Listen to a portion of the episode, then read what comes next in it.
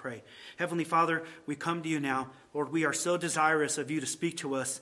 God, this is how you've always communicated to people by your word, through a mediator, nevertheless, through prophets, through kings, through uh, apostles, through Christ, most of all, Lord. In these final days, you have spoken to us by him, for he is not just a messenger, but the Word of God, as John chapter 1 tells us. He is God in the flesh, the Word of God.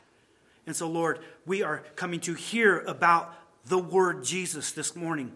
For he says that all of Scripture is about him, and that the Spirit and the Father, Lord, you both bear witness to Jesus, and you do that by your inspired word, Lord. And you sent Christ to speak to us so that we would know our sinfulness, so that we would know the way of salvation, of being reconciled to you, so that we may be your people and you may be our God.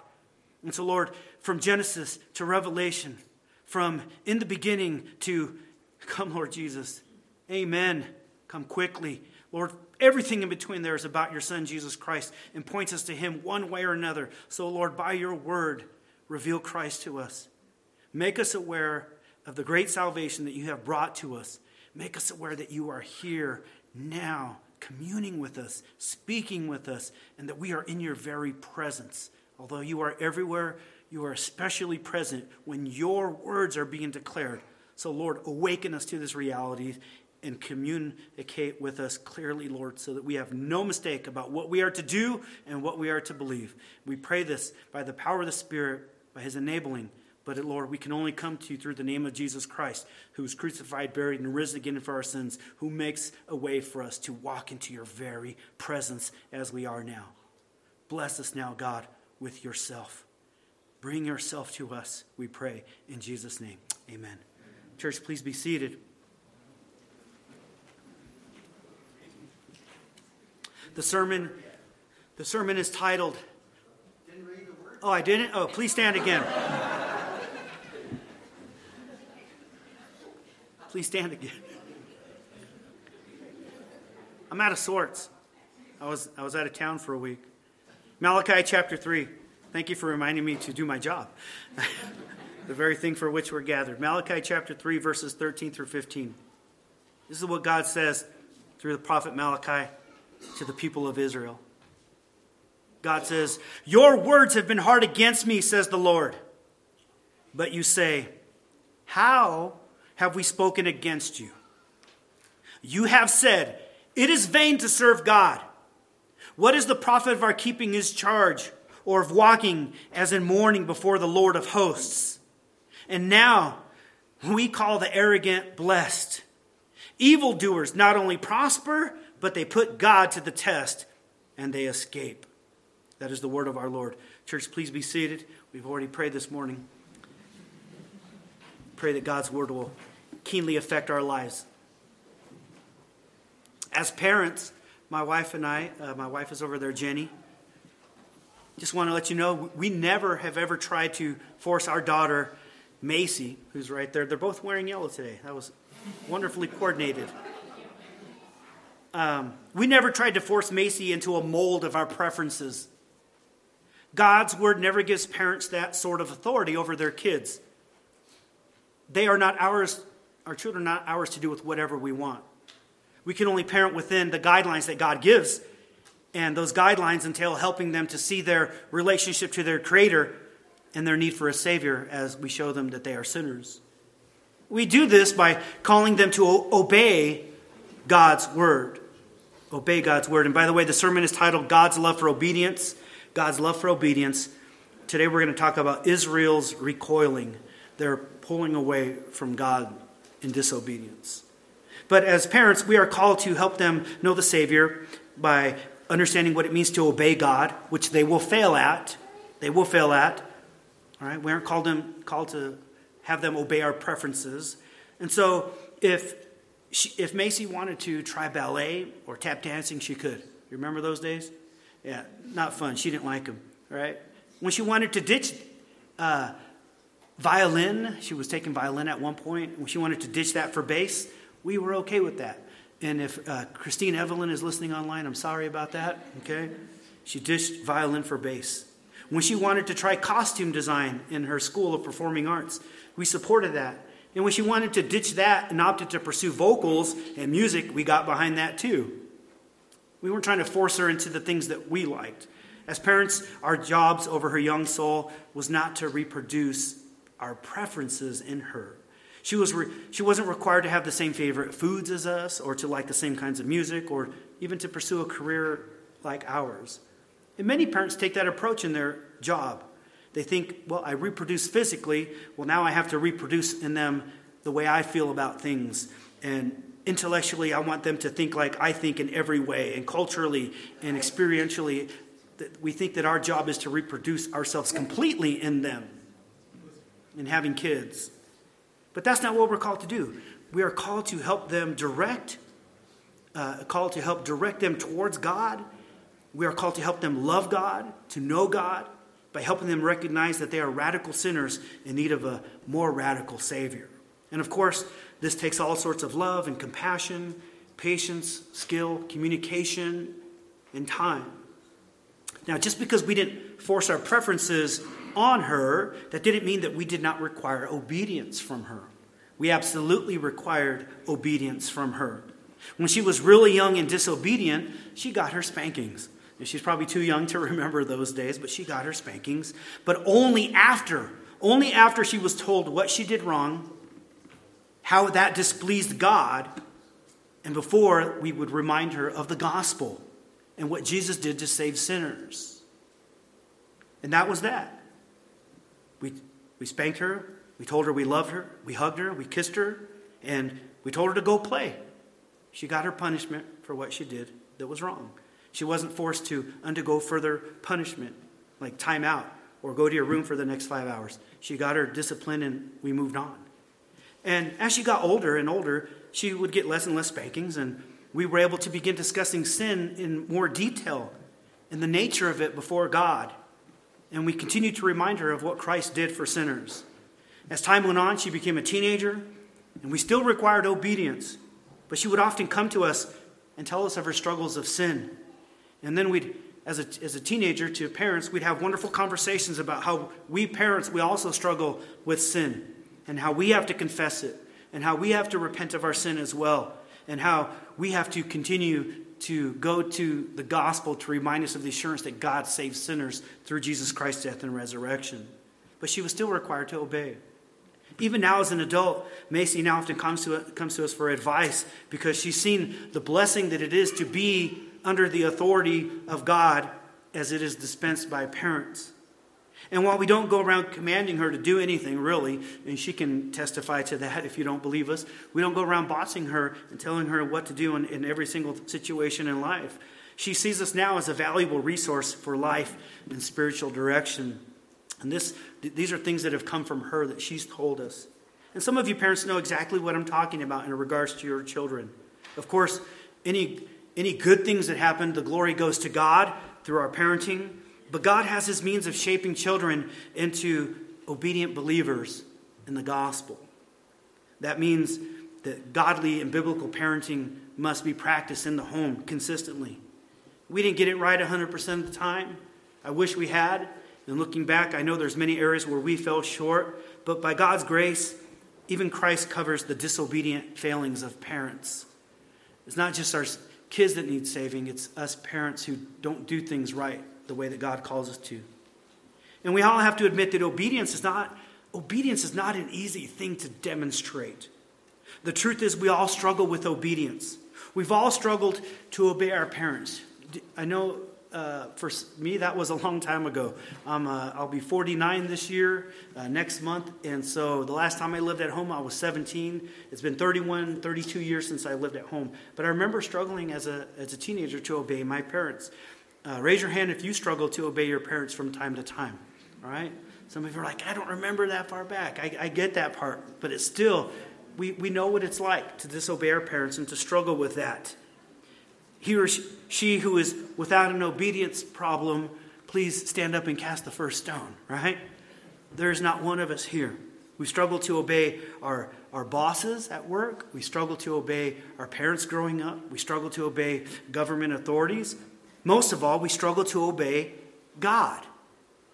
We struggle to obey the one who has made us. We are all sinners, and we continue to echo the story of the fall of mankind way back in the Garden of Eden. We continue to do that every day of our lives. Has God really said? And then we kind of uh, dismiss it and we do what we want to do. And we repeat what Adam and Eve did in the garden. You have to understand that we were created to display God's image and likeness. We were created to display God's image and likeness by obeying his commands, which are reflections of his nature. God's commands aren't just rules for us, they are derived from who he is and what he values and what he loves, his own nature. And so to disobey God's command is to disrespect God's character and his name. And like Adam and Eve, we've all rebelled. Obedience to God is a good thing. It's meant for His glory as we display His likeness. It's also meant for our joy as we imitate the goodness of God. Disobedience is a bad thing, for it brings damnation. It brings a punishment in eternity for, uh, for eternity in hell. And because of our disobedience, we are separated from God. This wall of sin has put enmity and division between us and God, and his wrath abides upon us. And that is why we need a Savior, because of our disobedience and our disobedient nature. Disobedience is the marker in our life that reminds us, disobedience is the marker in our life that reminds us that we were once in union with God, but now are separated from sin and we need someone to reunite us with God, namely Jesus Christ, the only Savior of humanity. Israel was no different. They struggled with disobedience to God. Their sin reminds us, their sin reminds us that breaking union, breaking covenant, breaking contract with God is deadly it reminds us that breaking covenant with God is deadly and that salvation and only is salvation is only found in covenant union with God. In union with God. As we've made our way through Malachi, we've seen that God has addressed Israel through the prophet Malachi, whose name means messenger or angel. God has been speaking to Israel through Malachi, and God has had six problems with Israel most of them obedience issues, all of them heart issues. Six problems. You may want to memorize these. All right, we've repeated them many times. This is important to understanding the whole, pretty much the whole content of Malachi. The first problem that God has with Israel is that Israel did not believe that God loved them. Okay? He chose them over all the other nations of the world at that time. And he chose them to be his people, to be in covenant union with him. And them only. They were his people. He was their God. And when other nations suffered under the judgment of God, they stayed crushed. And when they would try to rise up against God's judgment, God kept them down and punished them and destroyed them. Whereas when Israel sinned, God would punish them. They would cry out to salvation and God would restore them. He restored them over and over again. And so he treated them very differently than the other nations because they were his people and he was their God. He loved them. And he proved it by showing how he elected them to be his special people. The second problem God has with Israel was that they didn't love him. That's where the real problem was. The proof of their lack of love was demonstrated in the polluted offerings that they gave to God. The value and the worth of God was shown by their sacrifices, and they brought polluted, diseased, crippled, blind, and stolen sacrifices to God. It would be like a husband offering a bag of trash to his wife as an expression of love. And that would be him saying what he thinks of his wife. And by their nasty offerings, they were showing what they thought of God, that they despised his name. They did not love him. Their disobedience in bringing improper sacrifices prove this. The third problem that God has with Israel is that they continue to break covenant with God. They're, they're doing that by the sacrifices, but they're also doing it in a different way. They are not keeping their marriage vows. And we talked about marriage for several weeks. The, the men of Israel were leaving and they were divorcing their wives. And they were marrying women of foreign nations who worshiped other false gods. This was another area of disobedience. So it wasn't just a betrayal of God and a betrayal of covenant with Him that they were breaking, it was also a betrayal of each other.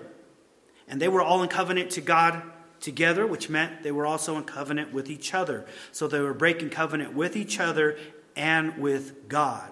That's the third problem. The fourth problem that God has with Israel is that they didn't believe He loved justice. They thought God tolerated evils like perjury and sorcery and adultery and oppression. People do all these things and you do nothing, God. God's promises, though, right, in that passage that we looked at, God promises to show both grace and judgment. He says, I'm, I'm not ignorant of what going is what is going on. There's grace coming. I will rescue some and I will judge others. Okay? God promised to send Jesus Christ, the messenger of the covenant. He promised to send Jesus Christ to both purge people of sin and to punish people who want to remain in sin. He'll be the Savior and the sentencer, the forgiver and the fault finder. Jesus Christ will be the justifier and the judge. And so Malachi spoke of Christ coming to earth in two phases the day of the Lord. There was a first coming, and then we know that there is a second coming as well. So, th- fourth problem they believe that God does not love justice, that he tolerates injustice. Then God addressed the fifth problem with Israel, and we talked about this the last time I preached. The fifth problem they are robbing God. In the Mosaic covenant, in the Old Testament, in the Old covenant, all those things I'm using interchangeably, okay? God required Israel to tithe, not the other nations, Israel only. They were to give 10% of their harvest, 10% of their flocks. All that was to go to the priesthood of Israel. The priesthood all right? It went to them in order to support the temple work that they did. Okay? The temple work and all the sacrifices they did in their uh, intercession between God and, and Israel, it all pointed to the saving work of Jesus Christ. They were all pictures of that and how God did not like sin. He hated it. It required judgment. And there was mediatorial sacrifices offered by priests to God. And it all painted the way for how Christ would come to save us. Now, in Israel, in their covenant, there were multiple tithes, many tithes, not just one 10%, but several. And this equated to roughly 22 to 25% of their income. This was essentially a tax in their theocracy, a tax in their theocracy with God as their ruler. The tithe, God said, belonged to Him. It belonged to Him, as did the land that He gave them. And so everything they possessed was from God. And he required these tithes for this gospel project, for this temple work. And they thought that if they kept it to themselves, that they'd be financially okay. If they robbed God and kept the tithe for themselves, they'd be okay. But God promised blessings on them if they obeyed God, and He promised cursings upon them if they disobeyed and broke covenant with Him. And they looked around and they wondered where the blessings of God were. Like, why, why is everything around us failing? Why are their crops failing? Why are their flocks failing? And God said, I cursed you. I cursed you because of their robbing God in tithes. And God says, If you return to me, I will bless you. Return to me in covenant faithfulness. Return to the contract that we made. Do what I've asked you to do. You're required to do that because I saved you from, uh, from Egypt when you were in slavery to them. I saved you, therefore obey me in love, and I will bless you. And he promises to rebuke locusts and worms and to keep those things from consuming their harvest if they would return. God would bless them. And the result would be that other nations would see the grace and the love of God. This was an evangelistic project that God was working on. And we saw how all these problems are connected to the big story of Jesus Christ. So, in summary, Israel has disobeyed God, by offering polluted sacrifices, by treating marriages with contempt, by committing acts of adultery and uh, sorcery and perjury and oppression, and by robbing God of tithes. They've also failed to obey God by believing His truth. They don't believe the truth that He loves them and that He loves justice and hates injustice. They have a massive obedience problem in not doing what He tells them to do and not believing what He tells them to do. They fail to believe and do what God says to believe and do. So today we come to the final problem that God has with Israel. It doesn't mean we're done with the book of Malachi yet, but we are at the final problem or disputation. Israel has a warped view when it comes to this idea of obeying God. Now, when we talk about Israel's obedience, we're using it synonymously with the idea that they are in covenant with God. They have a faulty notion of what it means to be in covenant with God or obedience to God or walking with God.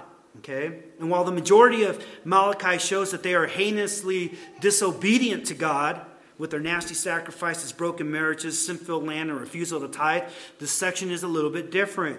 It's not that God is calling them out in a particular area of disobedience, it's that they think it's pointless to obey God or they think it's useless to be in covenant with God. They think it's pointless to be in relationship with God. And they're going around and they're openly declaring it. They are speaking out against God and against covenant living. In a nutshell, again, they're saying it's pointless to live in a covenant with God and that God once again overlooks evil. So this morning, we come to the text in verse 13 and we see this. The first thing we see in Scripture is that a disobedient life is often accompanied with unjust criticism of God. Let me say that again. A disobedient life, one that isn't in covenant with God, a disobedient life is often accompanied with unjust criticism of God. Verse 13 says this Your words have been hard against me, says the Lord, but you say, How have we spoken against you? Here's Israel's sixth problem their words have been hard, harsh, strong against God. They are not speaking favorably of God. They are being critical, critical against the one who saved them from Egypt, critical of the one who's allowing them to rebuild their lives after they've been in captivity for 70 years, critical of the one who has created them as his people we learned that, the, I believe, the first or second sermon in Malachi, that he is their creator, as Israel is the, uh, the nation. They're critical of the one who has dealt patiently with their plethora of disobedient acts. That's who they're being critical of. The God who never sins, who never does wrong, who is always just, who is always faithful, who is steadfast in his love. It is he who is being spoken against. Before we go any further, can you just stop and ponder the audacity of that? The Holy One is being criticized and spoken against. If there ever has been a beam in someone's eye, it is here. There's a forest of beams in Israel's vision, so much so that they cannot clearly see and they are now accusing the just judge of the universe of being inappropriate. Think about that. The audacity of that. If you remember back in chapter 2, verse 17, God said something else about Israel's words. He says, Your words weary me. They are wearying me. Okay? They had accused God of being pleased with evildoers, that God was cool with that and just overlooked injustice. They wearied God with their words. Now their words are harsh against him, and God calls them out on it. But you know how they respond? Just like they do with every other accusation that God brings against them. They respond the same way, they deny it. Of course, God here is speaking on their behalf because He knows their hearts and their, and their words and their thoughts. And so their mindset is, How have we spoken against you? Just like, How have we despised your name? And how have we robbed you? Over and over again, they deny what God brings to them denial, shock, disbelief. Right? They won't own up to it. Further confirming God's assessment through them, uh, about them through this entire prophecy that they're just living in wickedness and disobedient and breaking covenant with him. Now, words are generally spoken out loud, right? There is sign language and there's other ways of communicating, but words are generally spoken out loud. A grumbling heart, a grumbling heart generally gives voice to those grumbles. And those grumbles often land in the ears of others, right? And what happens? It infect what happens? It infects others, right? And then they too begin to have a grumbling and a complaining spirit. So here they are slandering God behind his back as if God could not hear. They're defaming God. Luke 6:45 in there Jesus says that it's listen to this. It is out of the abundance of the heart that what speaks? The mouth. Out of the abundance of the heart your lips say words, your tongue and jaw and vocal cords, they all move in unison to express what is already in here or here, wherever your heart is. Okay? Vinny, is that close? All right. Thank you, brother chiropractor. Free plug for you, no charge. What Jesus is saying is that we mean what we say, and what we say is what we mean. Do you hear that? It is out of the abundance of your heart that your mouth speaks. You never say anything you don't mean. Our words are generated by what's in our heart. A grumbling heart is, produces a grumbling mouth. A complaining heart has a dissatisfied heart. A heart that speaks evil of God is a heart that is at war with God. You with me?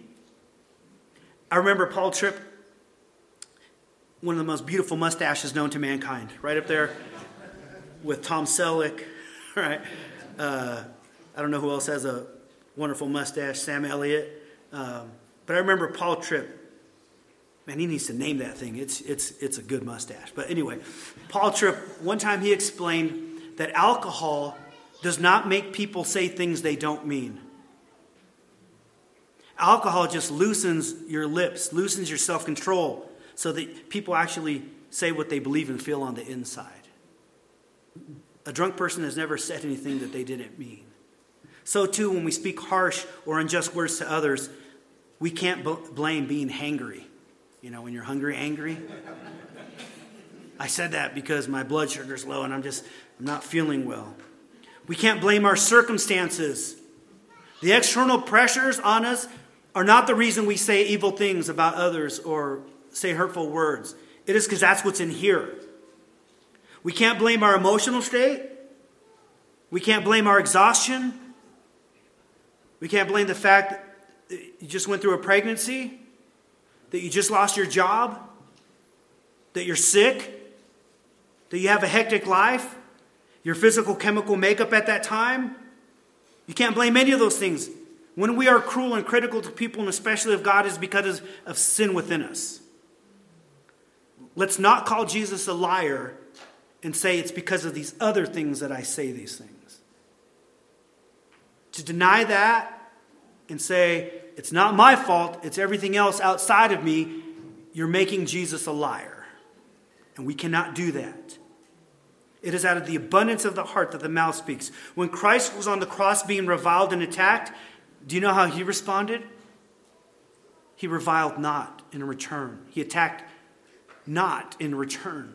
Scripture says that he did not return insults because why? That's not what was in his heart. And he's being nailed and crucified on a cross, the just one being treated as a sinner, and he never did anything wrong. If there was anyone that ever had a reason to complain, it would be Jesus. Am I right? Instead, on the cross, you see him giving charge to his beloved disciple Son, here's your mother. Mother, here's your son. Watch over her. I'm going away. That's what was in his heart. You see him asking the Father to extend forgiveness to others. Father, forgive them, for they know not what they do. I don't know if you see how wide the gap is between our words and God's words, between Israel's words and God's. Do you see how vastly different we are from God?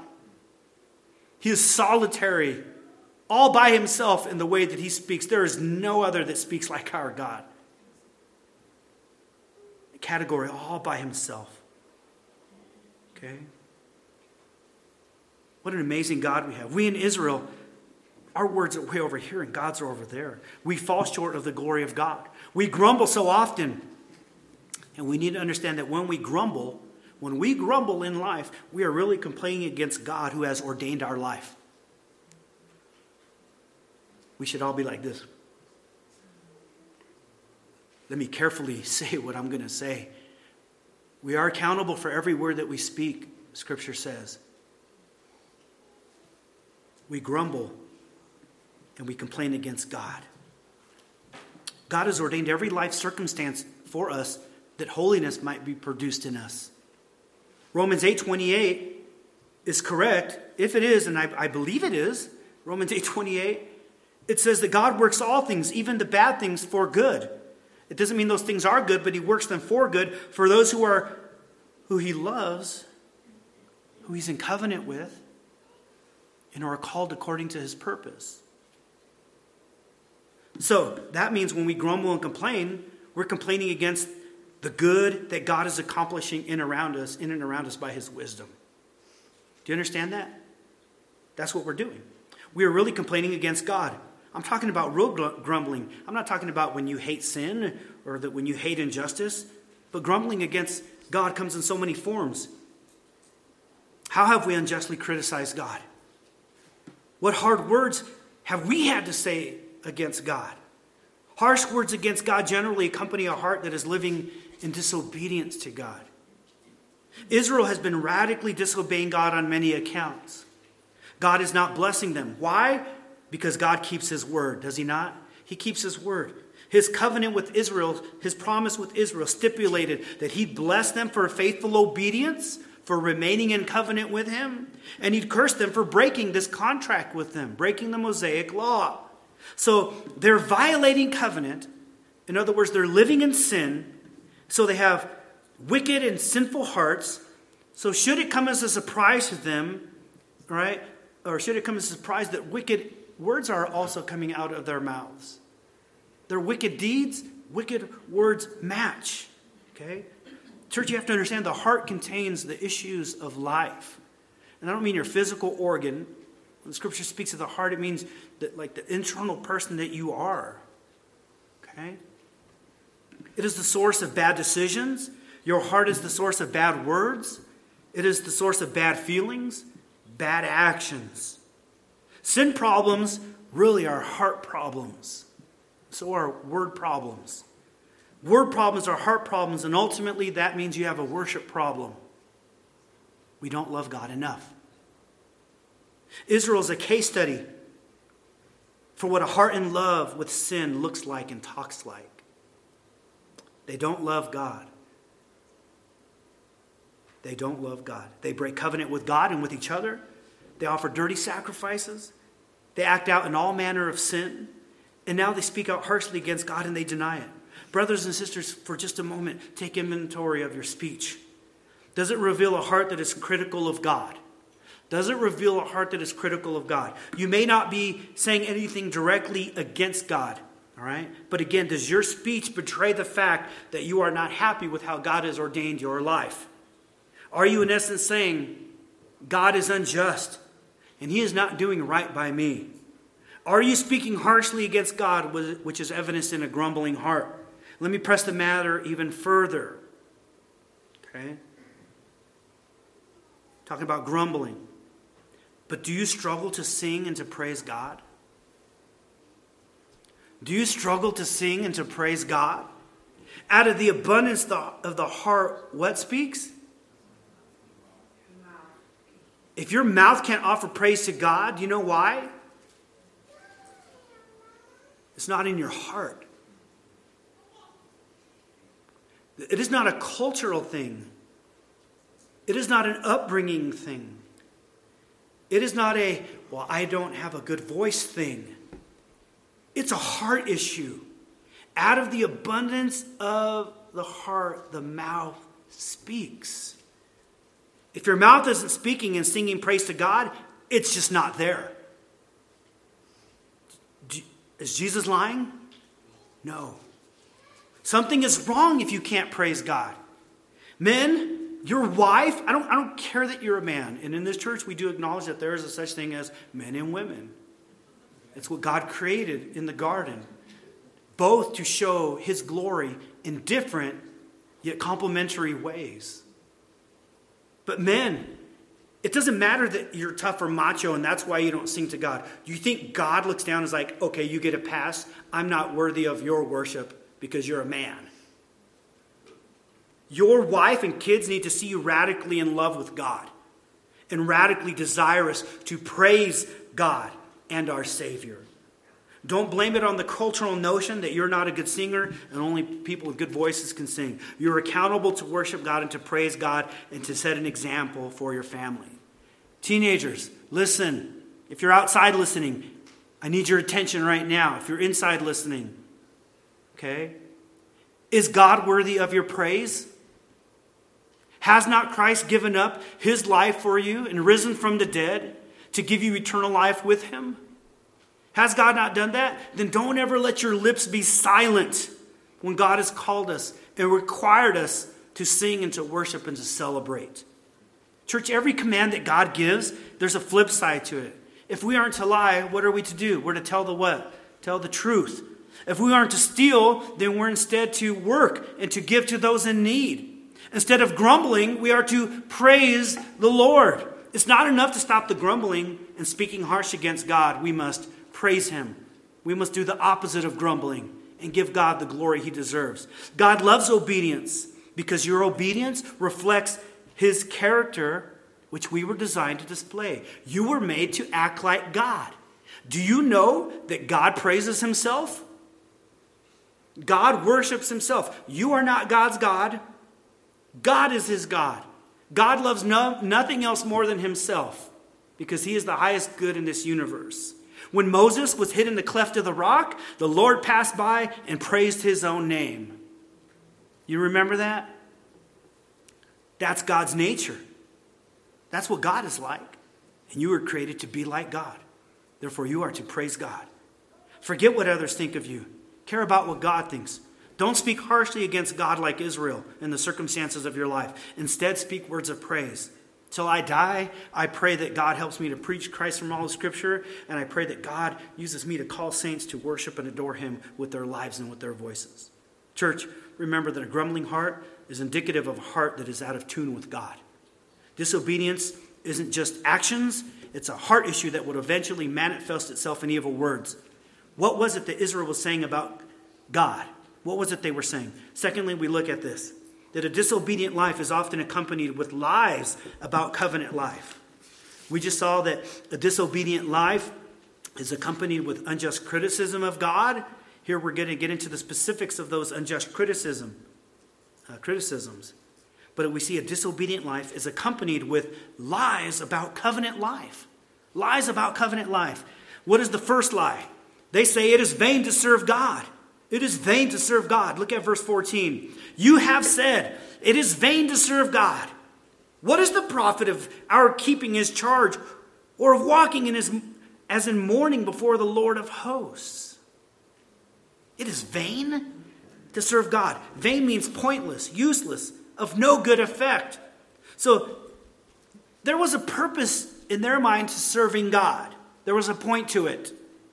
And what they say next sheds light on the reason that they desired to keep his charge or to keep his commands.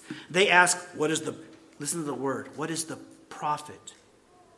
What is the profit? What is the reward? What is the gain? What is the benefit or the blessing for our keeping covenant with him? Notice that the desire to keep covenant with God is for selfish reasons, not for reasons of adoration, not for reasons of love of God.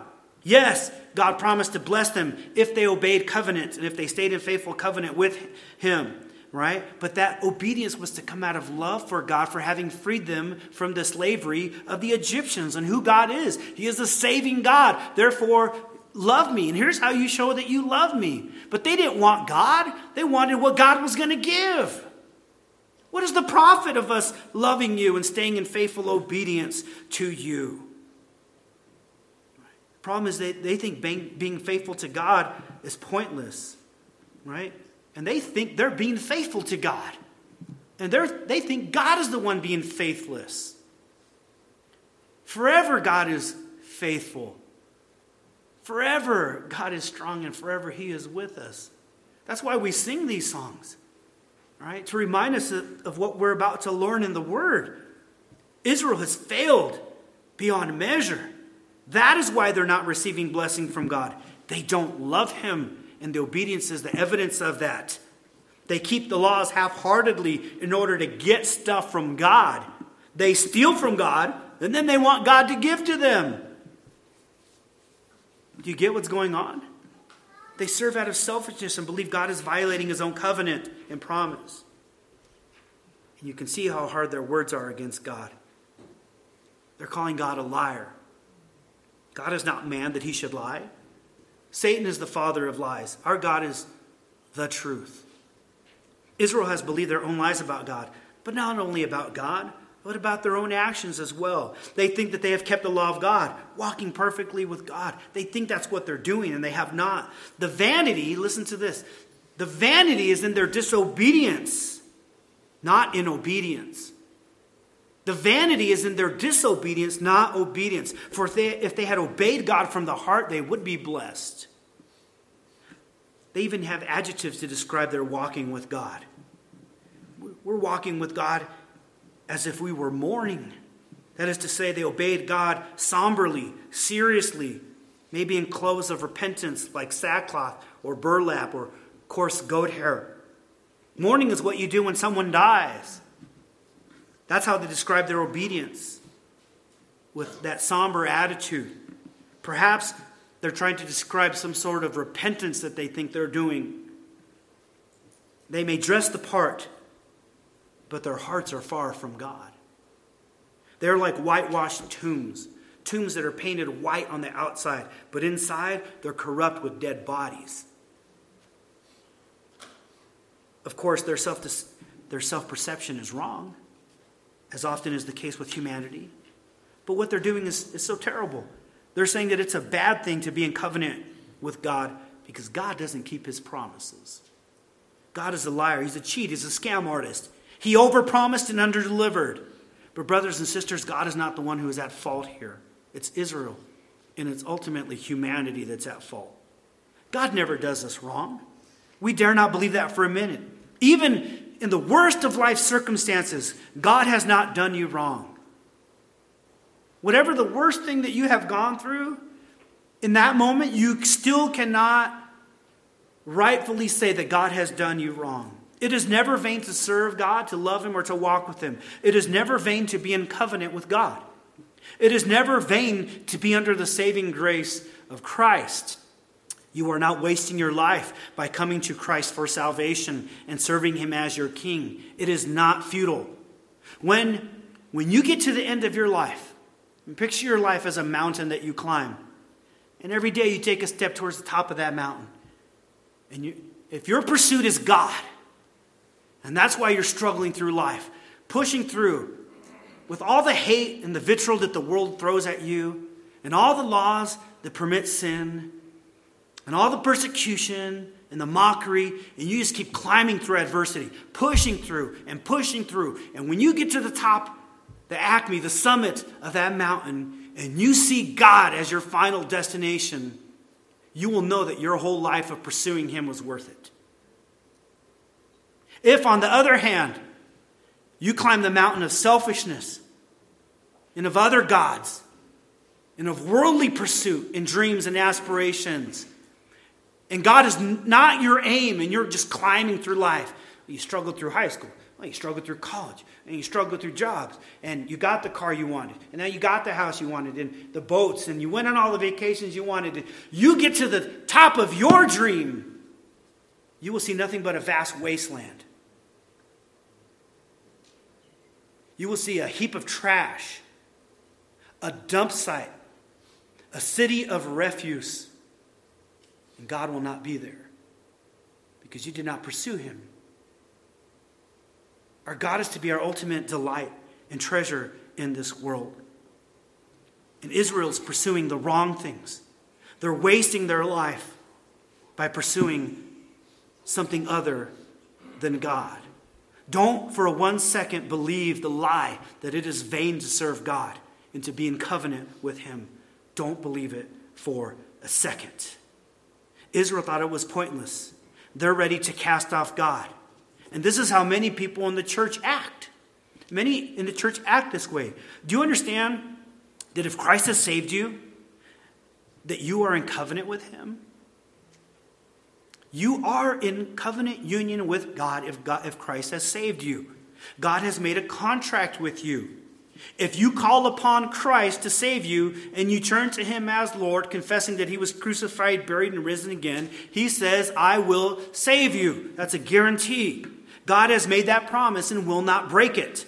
He's called you to lovingly now worship and obey him for having delivered you, not from Egypt, but from the mastery of Satan and from the punishment of hell. He's brought you out of the real Egypt, something far more worse than living under the Egyptians. And we are to worship and obey him to show off his glory. And God promised in this covenant to give you a new heart, a new heart with his law written on it, so that you will not despise him, so that you will not forsake him like Israel did over and over and over again. And unlike the old covenant, he's put his Holy Spirit in us in the new covenant, guaranteeing that we will be with God. He's that deposit that guarantee that assures us of salvation. That is a contract God made. That's a promise that is now sealed and ratified. It's made unalterable by the shed blood of Jesus Christ. That's how contracts were ratified in these times. And that's what Jesus did. It cannot be undone, it will not fail. God will not be faithless. And we will never fall away because he's guaranteed it. And now we await a final redemption a final transformation, a final salvation in which God changes our outer body and gives us a physical resurrection to match the spiritual resurrection that He's already given us. And we're to walk in that newness of life now as we await for the final newness of outer life, of physical life.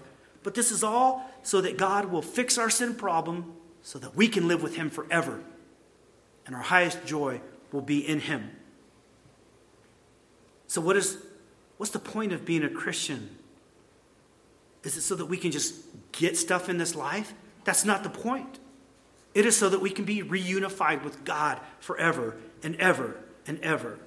And many people, they look at their lives and they speak out and they complain against God and they have harsh words against God. What's the point? I serve God, I love God, I follow Him, but look at my life. My car broke, my health is failing, my job sucks. God isn't blessing me. It's vain to be in covenant with God. And I'm telling you, it's not vain. It's not. God never promised heaven on earth right now. He never promised it right now. So, do we love God? Or do we love God only for his gifts? There's a difference. There's a difference. You can tell when someone likes you because of what you do for them versus someone who just loves you? Do we love God for what he does for us? Right? Which is, it matters, but do we love God? Do we treasure him above all? We often paint ourselves in the best light possible. We're often less critical of ourselves in the way that we are critical of others. I obey God. I never really do anything wrong. I'm the victim and God has let me down. We can't buy that lie. Don't listen to the world. Don't listen to Satan. It's a false gospel and it's a false message from Scripture to think that our best lives are going to be now. Okay?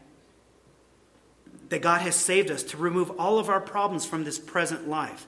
That is a lie. It is not true. That's not what God teaches. That's what Satan teaches. Do you hear that?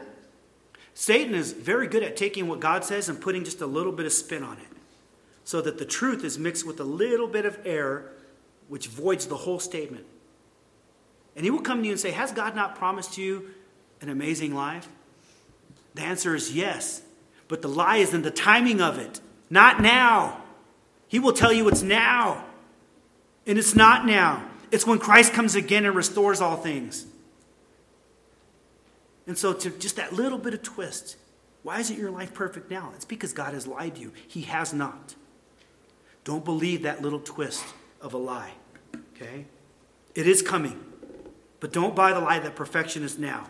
Let us continue to love God and walk with Him in covenant in this imperfect world, awaiting a final perfection. It is coming, but not now. Contrast Israel's words and our words with King David's heart.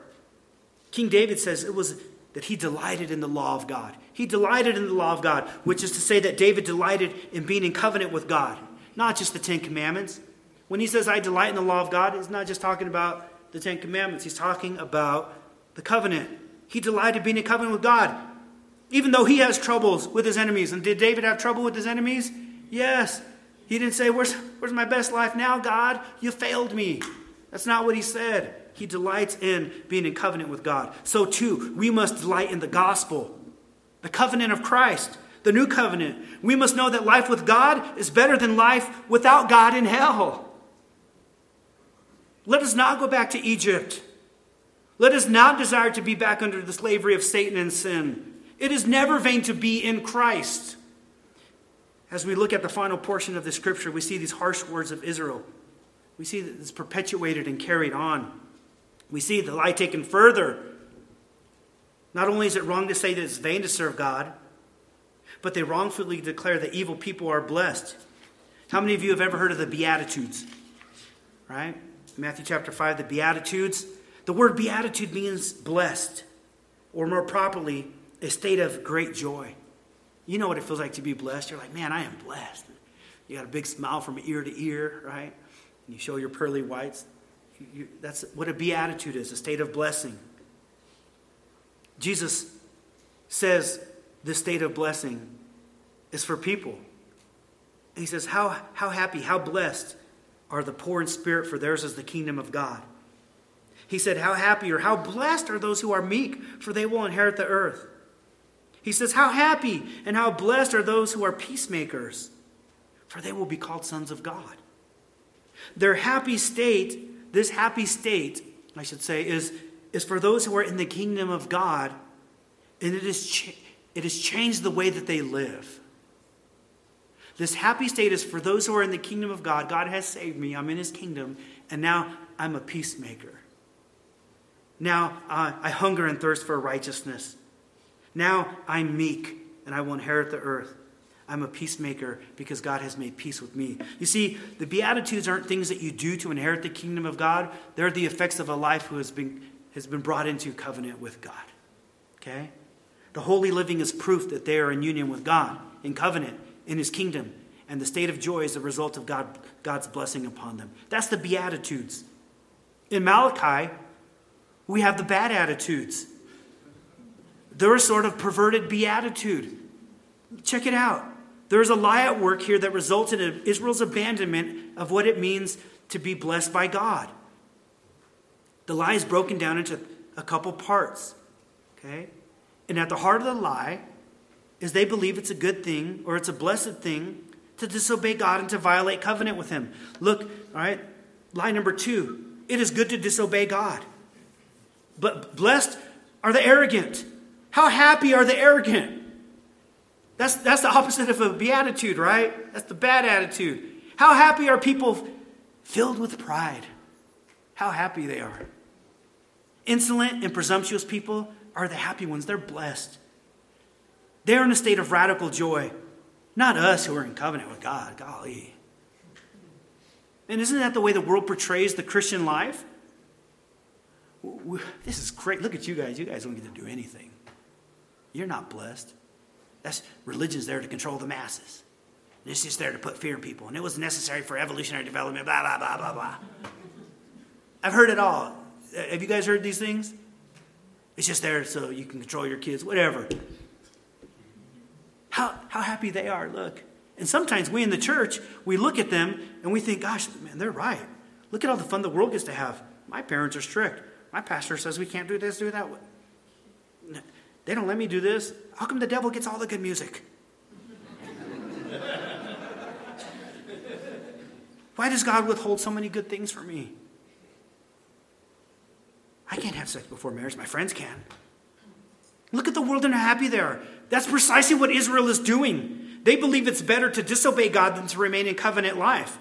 The bad attitudes, blessed are the arrogant. It says, they say, and now we call the arrogant blessed.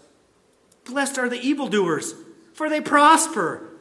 Blessed are the evildoers, for they prosper, if we put it in beatitude format. Do you see the, the, jealous, the jealousy that the Israelites have towards others who they deem as more evil than them?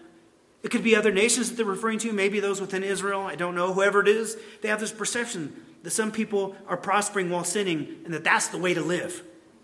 They fail to take into account that God is patient and he, he does not always punish evildoers right away. They forget that attribute of God. And that's why if you don't know God properly, you'll misjudge him and accuse him of wrongdoing. They're looking at the covenant God has made and they are reading the truth, but they're misapplying it. They're misapplying the truth. Their discernment is way off. God has promised to punish us if we rebel, and He has promised us to remain, uh, if, if we are in covenant faithfulness with Him. Others are not faithful, but somehow they're blessed, Israel says. So, in their minds, they're thinking, we're faithful. God doesn't bless us. They're not. They're blessed. God has not kept his promise. They're getting off scot free. That's how they are reading the situation. And there's no other possible way for them to look at the situation because their minds are warped by sin. They couldn't see that their own lack of blessing was because they were unfaithful to God. And that the apparent success of evildoers was only because God had not brought punishment yet. They're envious and they're covetous. And that has distorted everything. And let me tell you that that is precisely what causes believers to think that the grass is supposedly greener on the other side of unbelievers, that that is the place to be. Covetousness warps our discernment and our application and appreciation for what God has said. I tell you to kill that sin, or it will kill you. Do not be desirous of what the world has. The second bad attitude, beatitude, is this Blessed are the evildoers, for they test and escape God. Blessed are the evildoers, for they test and escape God. God has just called, has put, uh, got previously in, in, the fifth problem, if you remember, God had called him uh, to put him to the test, to bring the full temple into the treasury. That's the fifth problem in Malachi. In essence, he said, Test me and see if I will not keep my promise.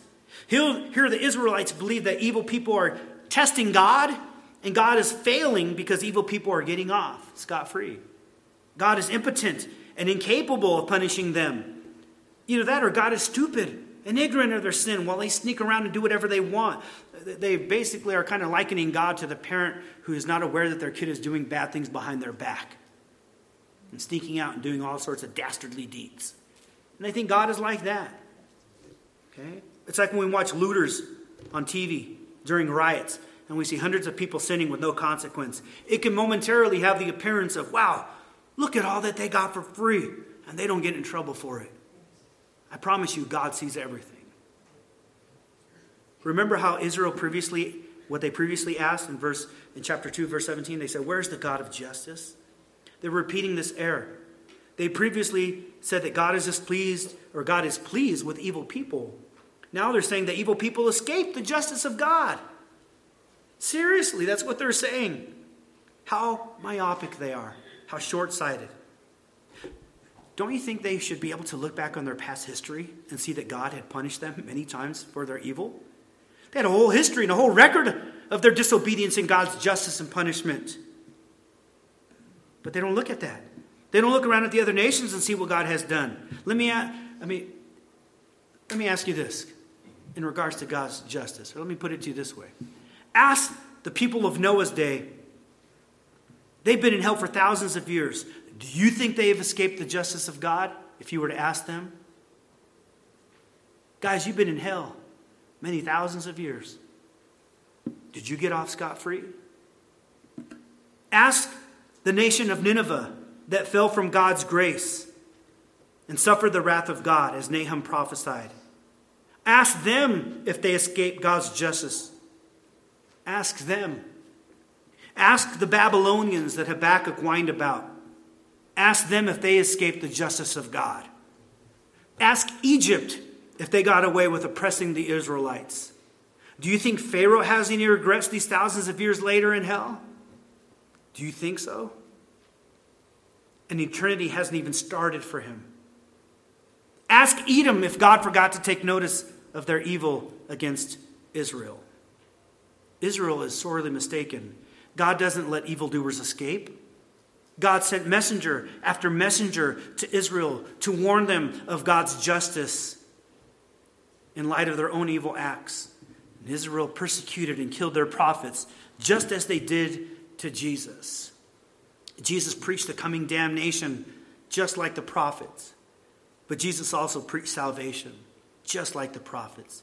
Salvation is in God, in Christ. Blessedness is found in union with the Lord. It is found in coming to God, our Savior, our King. It is in coming to Christ for redemption through his death and resurrection. It is always bad to be outside of covenant with God. God's sanctions and judgment on Israel prove that to us and prove it to the world. All those situations that, we, that I just mentioned briefly all point to a final coming judgment where all humanity that is outside of Christ will be condemned to the lake of fire. All those in covenant with Christ will forever be blessed. But rest assured that there will be no evildoer or evil act committed that anyone will escape uh, uh, or that uh, will escape God's notice. Scripture warns in Malachi of the day of the Lord. Malachi warns of a coming judgment in which God will dispense justice and righteousness. And the little joy that the wicked enjoyed while on this earth, it is going to come to an abrupt end. And they will hear the fatal words from God Depart from me, you worker of lawlessness. I never knew you. In other words, get away from me, you disobedient, filthy person. I never was in covenant union with you. Your appointed time to go to eternal fire and destruction is now. And those will be the most horrible words that anybody has ever heard. And they will not have another opportunity to be in union with God. They will forever be under the consuming fire that our God is. Church, that is not a state of blessedness. That is a state of eternal agony, of agony and anguish where the worm does not die, and there will be weeping and gnashing of teeth forever. Blessedness is not found in disobeying God. Blessedness is found in union with Christ through belief in his death and resurrection. And being in union with Christ starts with obeying the gospel. Christ calls us to repent. That is an action. Repent, turn from sin, turn from self rule, turn to the rule of Jesus, for God's kingdom is here. Turn from Satan's kingdom and turn to God. Repent and Scripture calls us to then put our trust and confidence in Jesus, who alone can save us. He lived a perfect life of obedience toward the Father. The Lord Jesus is forever in union with the Father and with the Spirit. He never breaks faithfulness to them, He keeps the entire Mosaic covenant. He never veered for one moment. He never complained. He never spoke harshly against God, even though he came to earth to die for our sins. He always obeyed. He was perfectly always displaying the likeness of God, for he was God. And thus he never deserved to die, yet he did die. He died in our place, scripture says. Because, listen, God, unlike what the Israelites thought, God does not let sin go unpunished. He does not. Instead, for those who believe that Jesus is the Savior, for those who repent and turn to Christ, God places all of our sin upon Jesus, and then Jesus takes the punishment from God for the sin that we deserve so that no one can ever accuse God of saying, God let sin go. That it's, it's okay to disobey God. You'll be fine. The wrath of God unleashed on Jesus, the crucifixion, is just part of it what, what was done to him by the hands of man was nothing compared to the full wrath of God being diverted onto Jesus Christ and away from us. And that's why he cried out, My God, my God, why have you forsaken me?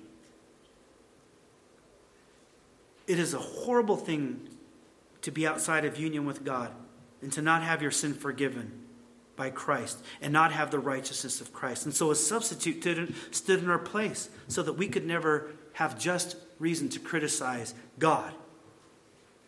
God is vindicated in being righteous and dispensing judgment, but God is also to be worshiped and honored and glorified by Him giving us grace and mercy and salvation and restoration.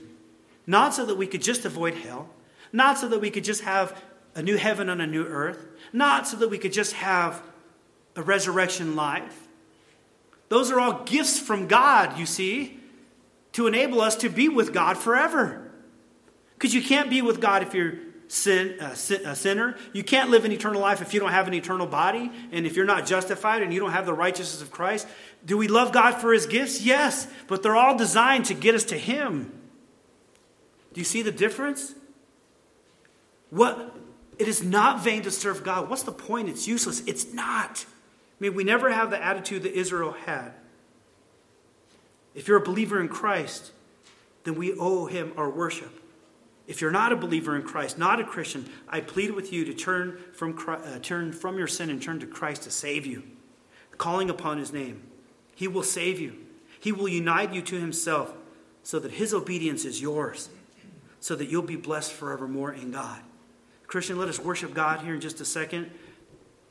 Our obedience will never be enough. Our obedience will never be enough in this life. God surely does love our obedience. We fall short. Christ was obedient for us so that when the Lord looks at us, when God looks at us by faith in Christ, he sees the perfect obedience of Jesus. And because of that, because of the great love with which he showed us, right, we can now go out and live for God. Not so that we can earn salvation, but so that we can do good deeds that worship and adore him. And that is how we are to live in covenant with Jesus. Let us pray, and in a moment we will receive communion.